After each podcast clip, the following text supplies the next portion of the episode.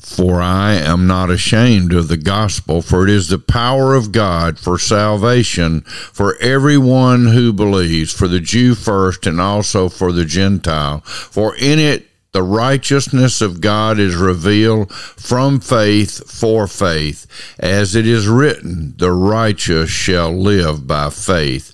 Romans chapter 1, verses 16 through 17. I'm not ashamed of the gospel, the good news of Jesus Christ, the news that Jesus came and lived a sinless life.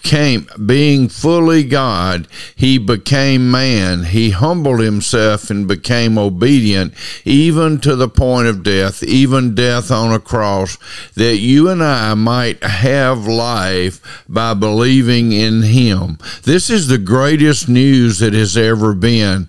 How could we be ashamed of this great news? How could we not go and declare the good news of Jesus Christ?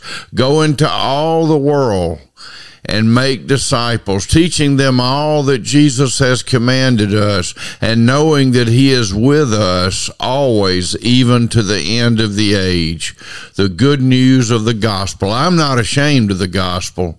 It is the power of God for salvation. It's not our efforts to convince others, but it's the power of the Word of God. And the Word of God is complete in every sense.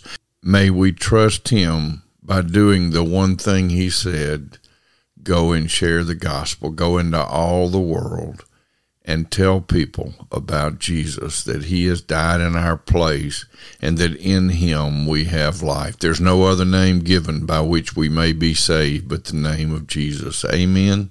God bless you. Have a great, great day in the Lord Jesus Christ.